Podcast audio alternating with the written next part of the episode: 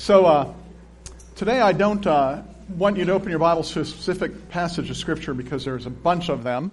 And I put them on the screen, and that's going to relieve you a little bit. This is the third Sunday of Advent. We have the three candles lit. And you know, those different candles mean different things in different times and different traditions. I can remember a number of years ago when I said to Laurel, I'm renaming the candles, and she kind of thought I was reading the Bible, but that's not the case at all. Um, and uh, the candle that we're looking at this morning, I'm calling the Proclamation Candle because we're talking about God coming to proclaim. So you don't have to, you're welcome to look up these passages in the Bible if you want, but there's no way you'll keep up, I don't think, and that's why I put them on the screen for you this morning. So if I said to you this, if I said, God came to love, you'd probably know what I mean. I mean, after all, we just talked about that um, last week if you were here, and you know that Christ uh, loves us, that God demonstrated his love for us in this while we were yet sinners. Christ died for us. So we get that. God came to love. And a couple weeks ago, we talked about God coming to reach, that God came to reach us. And there's an old Christmas carol that says, out of the ivory palaces of heaven into this world of woe, he came so that he could connect with us, so he could reach us. Um, but if I said to you this, if I said, God came to proclaim, what would you think I was talking about? You might have a variety of different kind of responses to that, but you might say, I'm not really sure exactly what he came to proclaim or why he felt like he had to come and tell us something. That's what I want to talk to you about today. This past Thursday evening, we were gathered together for men's Bible study. There's anywhere between ten and fifteen or twenty of us almost that get together every Thursday night and have a Bible study together. And we were in John chapter six. We were looking at the feeding of the five thousand, where God takes uh, five loaves and two or three fishes and multiplies them to feed five thousand plus women and children, a lot of people. Matt Molesky was there, and Matt brought with him, he was supposed to bring the food that night, and uh, usually we have pizza or something like that. Matt brought with him a sack of uh, rolls that he bought at the store and a tin of sardines and said, have at it, gentlemen. Yeah, so, and then he said, no, nah, I brought the pizza, and we knew he brought the pizza uh, that as well. Five loaves, two fishes. How do you feed five thousand with that? As we were talking about that and we were working through that, I shared with them a crazy interpretation of that passage, and as I shared it with them, I could tell some of them were ticked. I was, the first time I heard it, like, that just ticks me off that somebody made up that false interpretation, a rethinking that actually what I shared with them, I'm not going to share with you today because I don't want you to be mad at me. But what I shared with them takes away the miracle. It just takes away the miracle, and it, and it kind of makes Jesus into nothing more than a good guy who had a clever idea. Uh, that's a phrase worth thinking about. Uh, false teaching. A lot of it makes Jesus into nothing more than a good guy with a clever idea.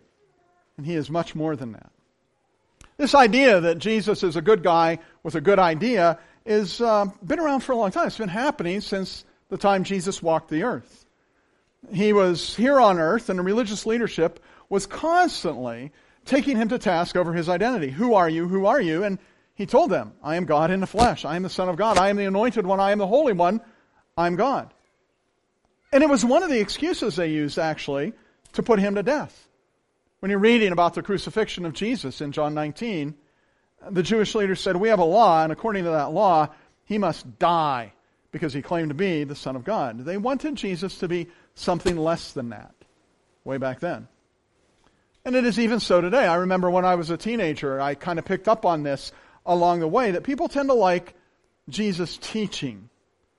I mean, what's not to like about judge not lest ye be judged? I can get around that. Yeah, that's a good thing. And love your neighbor as yourself and turn the other cheek. Those are good pieces of counsel. And do unto others as you would have them do unto you. And love your enemies and pray for those who persecute you. And what profit is it if a man gain the whole world and lose his soul?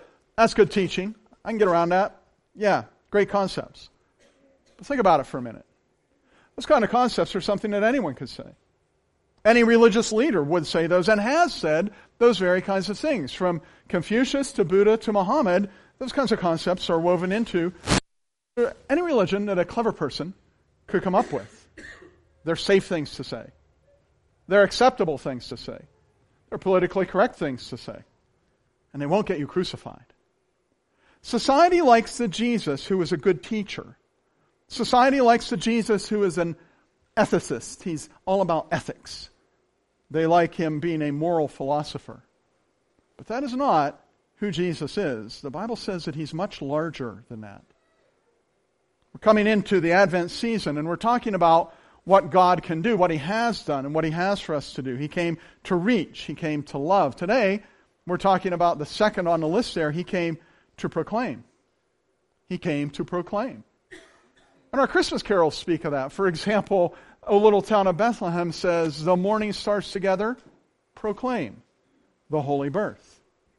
But as I was preparing for this message, I realized that that proclamation was not limited to the little town of Bethlehem. In fact, it is throughout the Gospels, the books of the Bible, that tell us about Jesus' life. His identity, who He is, why He was here, comes over and over and over again.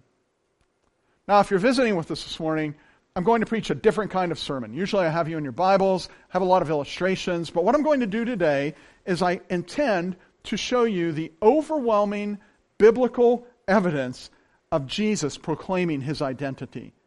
And so you're going to think, this guy is the worst PowerPoint person I ever saw in my life. His PowerPoint slides are just covered with text. But that's intentional, because I want to show you what the Bible says about who Jesus is. And honestly, I'm just going to let the Bible speak for itself for most of the sermon. I'm going to begin by noting that you'd almost have to be blind to miss the fact, to miss the pattern of the proclamation at Jesus' birth. I mean, first of all, an angel proclaims Jesus' birth to Mary. In Luke chapter one, the scripture says, "In the six months of Elizabeth's pregnancy, God sent the angel Gabriel to Nazareth, a town in Galilee, to a virgin pledged to be married to a man named Joseph, a descendant of David. The virgin's name was Mary. And the angel went to her and said, 'Greetings, you who are highly favored. The Lord is with you.' Mary was greatly troubled at his words and wondered what kind of greeting this may be. But the angel said to her, 'Do not be afraid, Mary. You have found favor with God. You will conceive and give birth to a son, and you are to call him Jesus. He will be great and will be called the Son of the Most High. The Lord God will give him the throne of his father David, and he will reign over Jacob's descendants forever. His kingdom will never end.'" So the angel's clearly saying there's a big event coming. There's an important person coming. Someone special is about to be born. The Son of the Most High God is going to come, and he will have an eternal kingdom, an eternal reign. The advent of Christ is marked by proclamation. The angel brings a proclamation to Mary, and an angel proclaims the birth to Joseph. Joseph is her fiancé.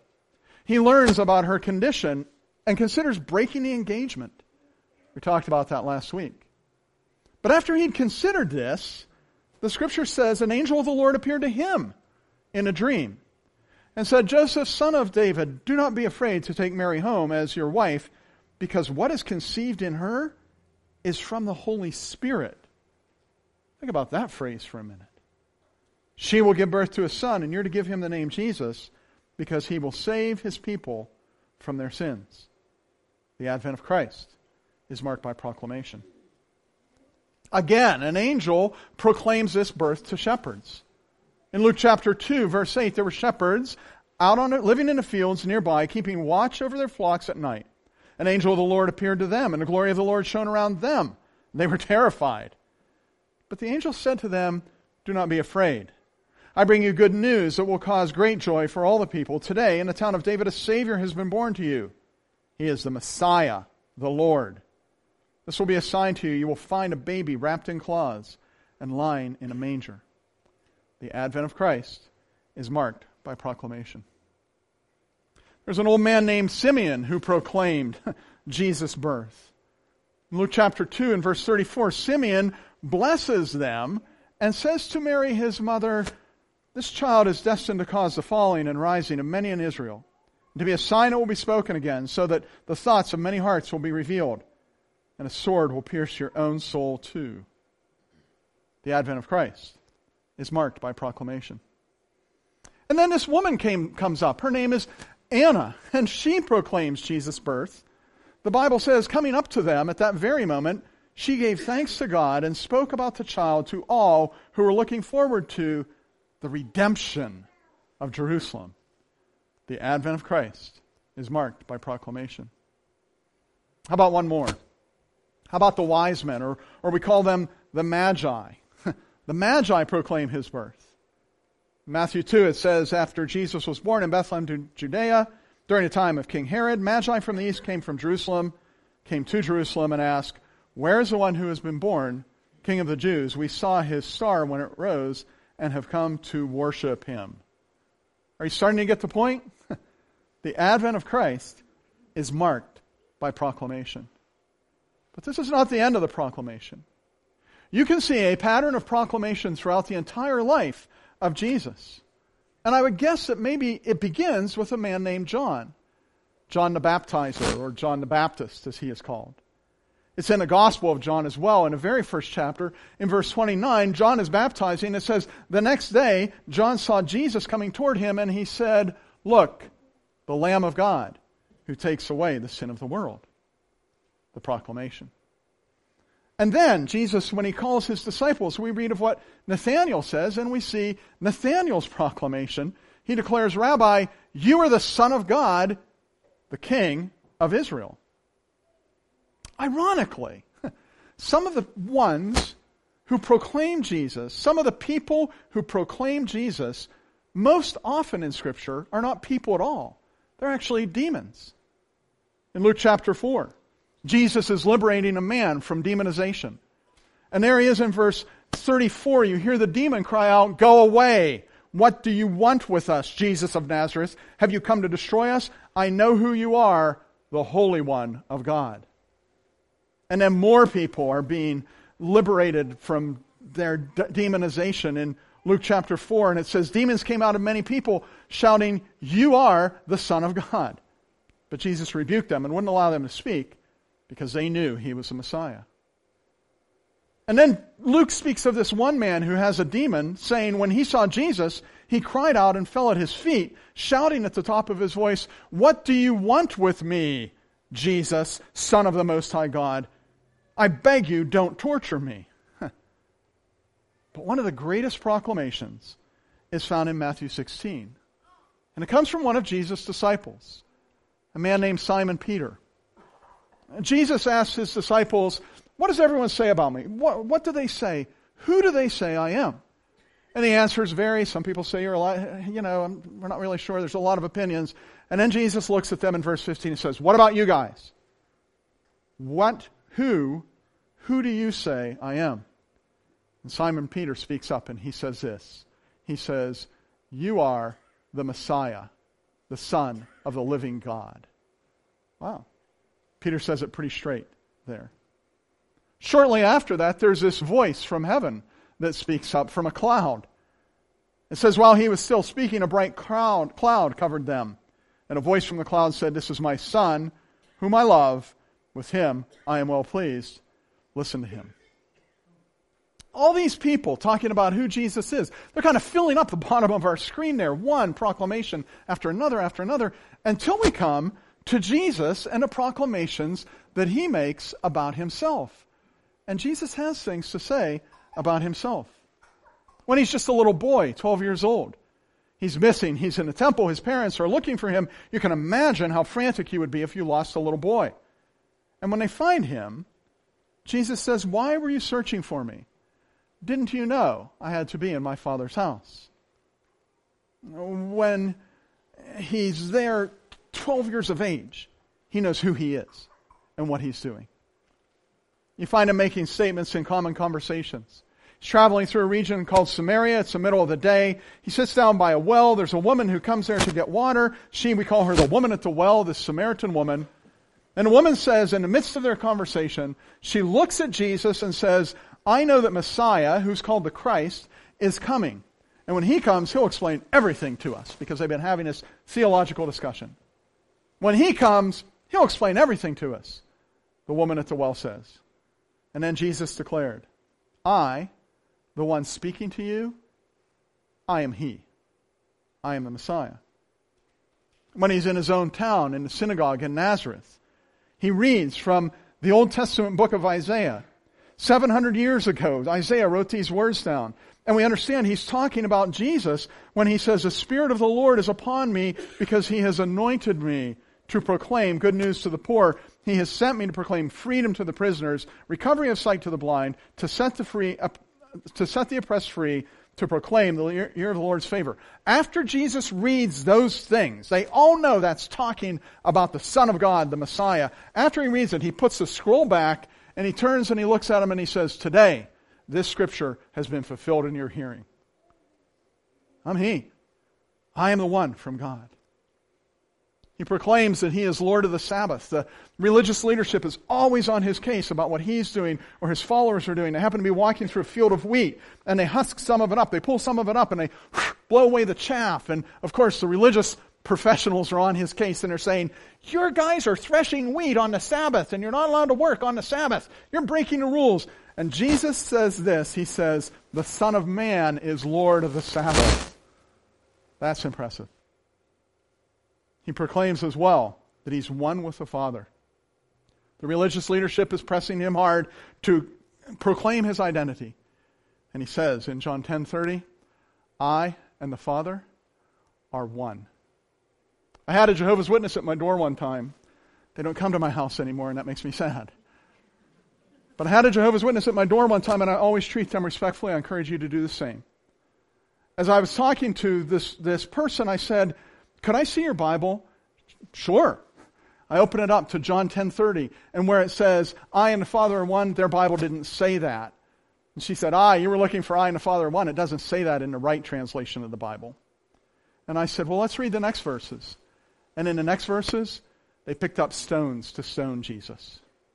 You don't do that to someone that isn't committing blasphemy. And the Jewish people considered it was blasphemy to say that you and the Father are one and the same. And that is what Jesus was saying about himself. It is blasphemy, unless it's true. And it was true. He goes on to say that he is the one who must suffer. He's telling his disciples about how the kingdom of God is going to come about. And you and I know in retrospect the way it was to come about was that Jesus was going to go to the cross and die on the cross to pay the price for our sin and shame so that we could be free if we would turn to him and trust in him. We understand that. His disciples didn't understand that. And so as he's explaining it to them, in, in the Gospel of Luke, for example, he says of himself, but first he must suffer many things and be rejected by this generation. And in the Gospel of Matthew, he speaks of his actual crucifixion, saying the Son of Man will be handed over to be crucified. Those are Jesus' words about himself. And he proclaims that he is the one who will pay for our sins. No one else is paying for our sins. He is paying for our sins. He's talking to his disciples about what true leadership means. True leadership, Jesus says, is servanthood.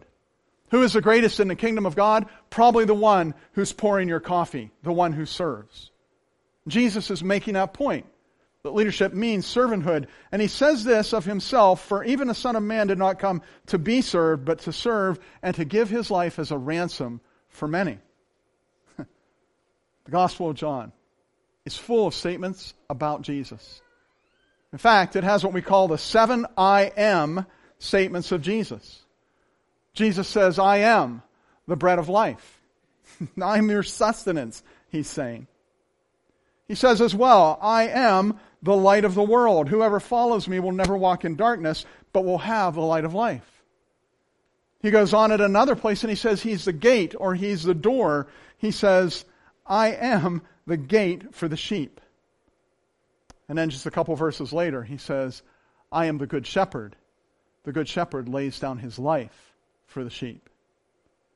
When he's talking to the family of Lazarus, who is dead, lying in a grave, in a tomb, Jesus looks at her and says, "I am the resurrection and the life. Whoever believes in me, though they are dead, yet will they live. And whoever lives and believes in me will never die. Do you believe this?" Now we hear that story and we think, well, yeah, we understand this. Someday we'll die, and then someday years later, the final trumpet, we will rise again and we'll be with the Lord forever. And that is true, and that is important, and that can never be overstated. But there's more to being resurrected than that. There is a right now kind of resurrection that when you turn your heart to Christ, he makes you alive inside in a way that you weren't before. It's because of who he is that he does this.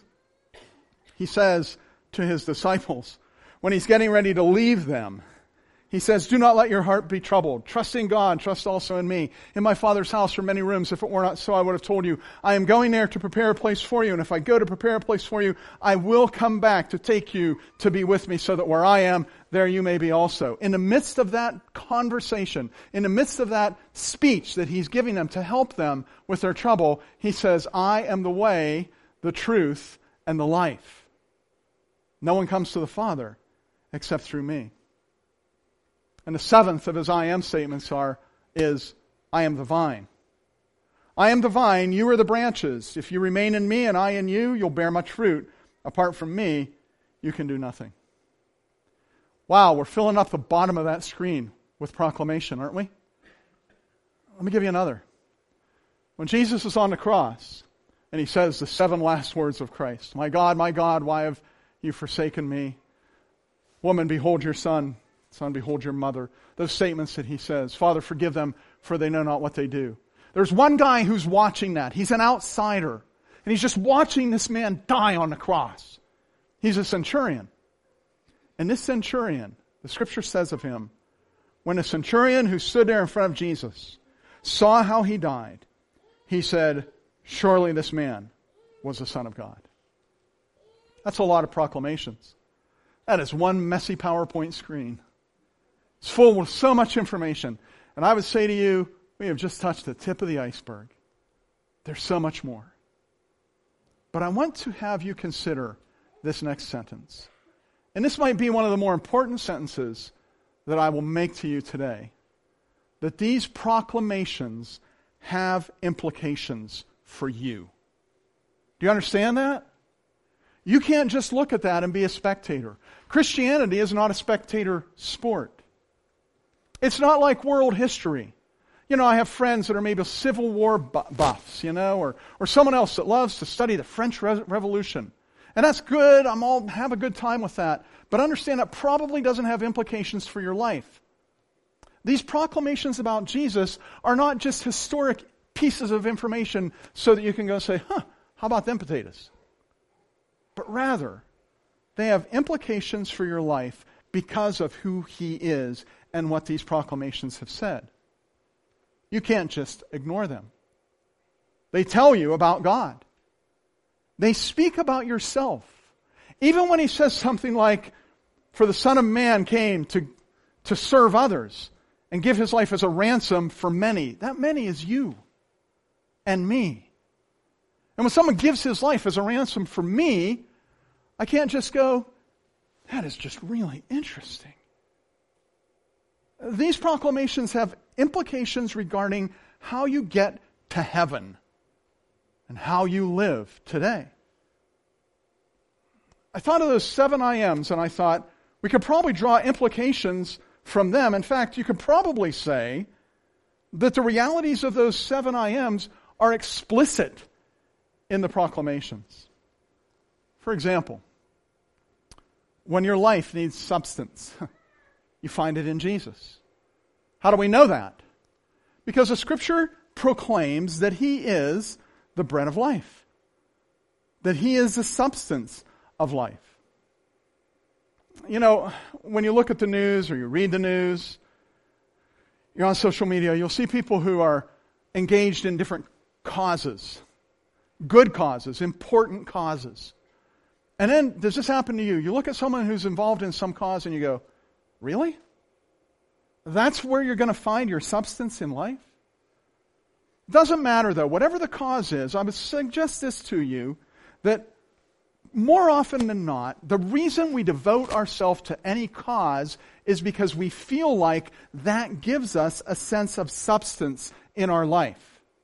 It makes our life worth something if we're fighting for something, if we're standing up for something, if we're speaking for something, if we're, if we're behind something. Now I have substance in my life. I think those causes are good. But I think that any substance apart from the bread of life is just the frosting. You understand? That you can have one of the most important causes known to man, and if you were absent the bread of life, the bread and butter of existence, then what? Would you feel your life was fulfilled? In the end, would you look back and say, I missed the main thing. I missed the main one. You see, if you are hungry for substance in your life, then look to the bread of life, because he is the substance of life. And that reality is explicit in the proclamations. These proclamations have implications. If you need some light on the subject, you find it in Jesus. Don't know where to go? Don't know what to do? Don't know who to trust? Man, I really thought I could trust her. I can't believe she did that. Don't know who to believe in. Wow, I was really taken in by that guy. I, I believed in him, and look at that. Don't know how to get from where you are to where you need to be, because you feel like you're just walking around in the light. I'm sorry, in the dark. Then turn on the light. Better, turn to the light. Because Jesus is the light of the world. And you will find clarity in him. I have found clarity in him. The people around you who are trusting in him are finding light and clarity in him. And you can find it yourself. That reality is explicit in the proclamation. If you need to find belonging, you can find it in Jesus. He's the door. He's the gate to the sheepfold. And you can belong in that sheepfold with with people not just from Clearfield County, but for crying out loud, with people all around the globe for a time, eternity past. You can belong with them. And you can come into that fold. And in that fold, you find togetherness, and you find access to the Father. And you find protection from evil. And you find one who walks with you and talks with you. And you find a flock of like-minded brothers and sisters who you don't agree with about everything, but there is a spiritual connection there that wasn't there before, and you find shelter, and you find a life, a gate that opens you to new vistas, ones you hadn't even dreamed of before. That reality is explicit in the proclamations. You need leadership? You find it in Jesus. He's the good shepherd. He leadeth you in paths of righteousness for his name's sake. He shows you where to go, so you will find green pastures. He causes your cup to overflow. He is the good shepherd who lays down his life for the sheep. And listen, if he would lay down his life for you, then you have to understand he would do whatever he needs to for you, because he's a good shepherd. You're not sure which way to go. You're not sure what decision to make. You're not sure how to navigate the the social structure that's in front of you, or the political climate you find yourself in, or the economic chaos that you see in front of you, or even just, I don't know how to get along with the guys at work. He leadeth you. He's a good shepherd. Look to him. Hmm. If you need life, you find it in Jesus. He is the re- resurrection and the life. And that's not just fire insurance so that when you die you can go to heaven. That is life right now. It is a life full of meaning. It is a transition from feeling, from feeling dead inside. It is a transition from feeling stale and grasping at something to make you feel alive. A transition from that to, wow, it is so good to be made alive. When he created Adam, the scripture tells us he made him out of clay and he breathed the breath of life into him. And at another point, it was Jesus himself who looked at his disciples, and the scripture says he breathed. He breathed on them and said, receive the Holy Spirit. And he breathes daily his life into your very being, giving you freedom from that stale, decaying existence, releasing you from that paralyzing shame that just makes you want to make it to the end of your life so the shame ends. He can take that away when he gives you life. And he takes the guilt that you feel about stuff you've done. And he, he just destroys that guilt. And he makes that which is beautiful arise out of it. This reality is explicit in the proclamations.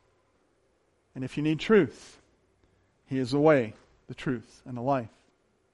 And in a world that is marked by hypocrisy, in a world that is full of false teaching, and has everything from fake news to fake friends.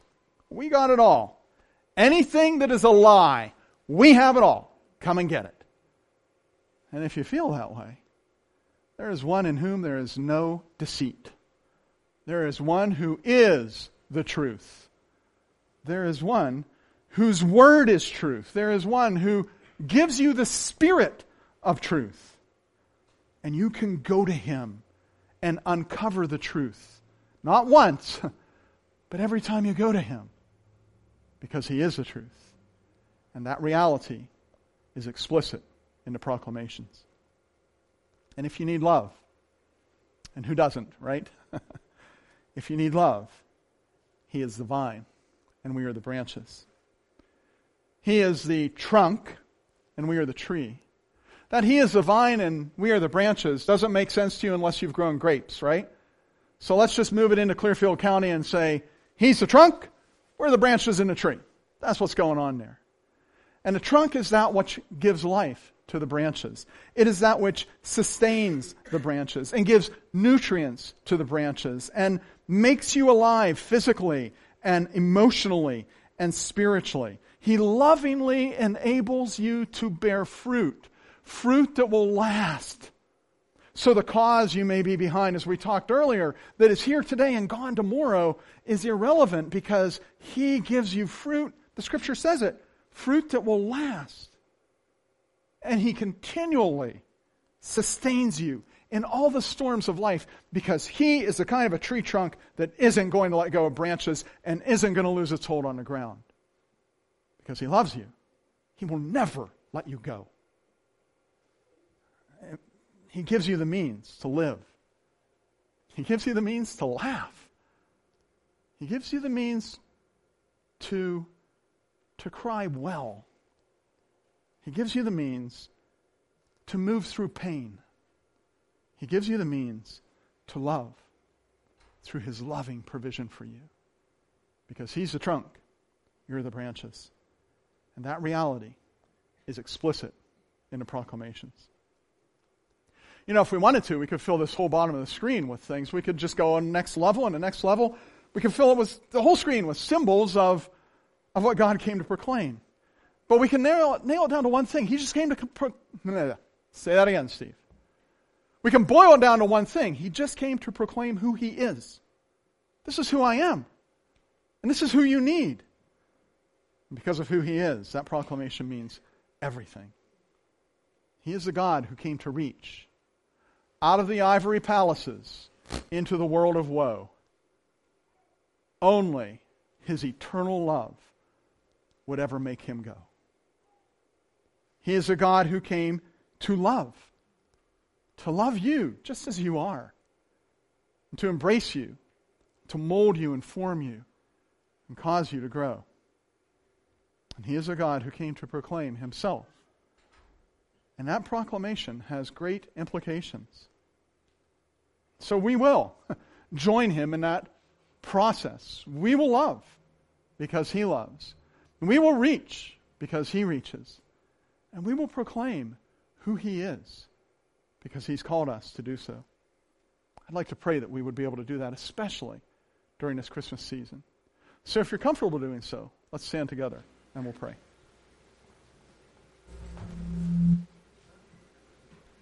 Let's bow our hearts together.